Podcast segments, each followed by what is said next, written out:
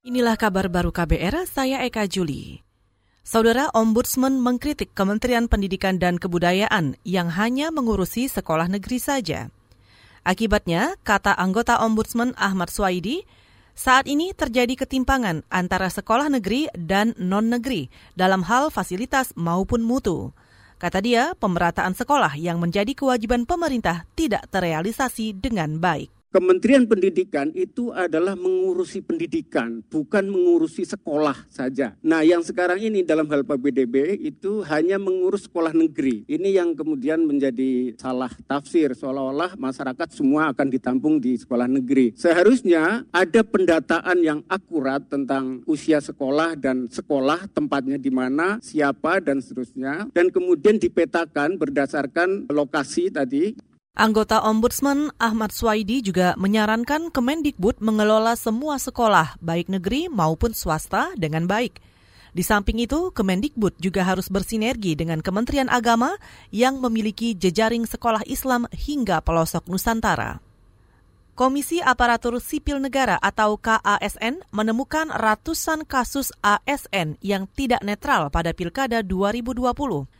Ketua Komisi Aparatur Sipil Negara Agus Pramusito menyampaikan hingga 31 Juli terjadi hampir 500-an pelanggaran oleh ASN.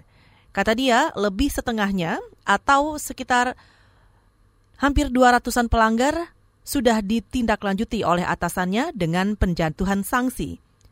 Laporan pelanggaran yang masuk di antaranya dari Kabupaten Purbalingga, Wakatobi, dan Kabupaten Sumbawa terkait pencalonan sebanyak 21,5 persen, kampanye dan sosialisasi di media sosial sebanyak 21,3 persen, mengadakan kegiatan yang marah pada keperbiakan sebanyak 13,6 eh, persen, masang spanduk atau baliho sebanyak 11,6 persen, membuat keputusan yang dapat menguntungkan atau merugikan paslon sebanyak 11 persen. Ketua Komisi Aparatur Sipil Negara Agus Pramusinto juga menambahkan pelanggaran terbanyak adalah ASN yang melakukan pendekatan ke parpol.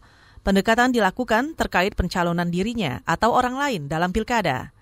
Pilkada serentak digelar di 270-an daerah akan berlangsung Rabu 9 Desember mendatang.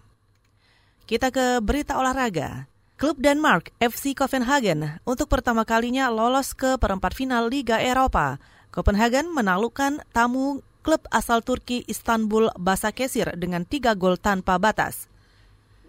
Copenhagen juga akan menghadapi Manchester United di babak delapan besar Liga Eropa. Sementara itu, di pertandingan lain, klub Ukraina Shakhtar Donetsk melangkah ke perempat final Liga Eropa usai menundukkan tamunya klub Jerman Wolfsburg. Pertandingan di Stadion Olimpiade Kiev itu berlangsung sengit hingga membuahkan dua kartu merah. Hingga turun minum, kedua tim bermain imbang tanpa gol. Barulah jelang pertandingan berakhir di babak kedua tuan rumah nyaris berurutan mencetak gol di menit 89 dan dua gol di menit 90. Saudara demikian kabar baru, saya Eka Juli.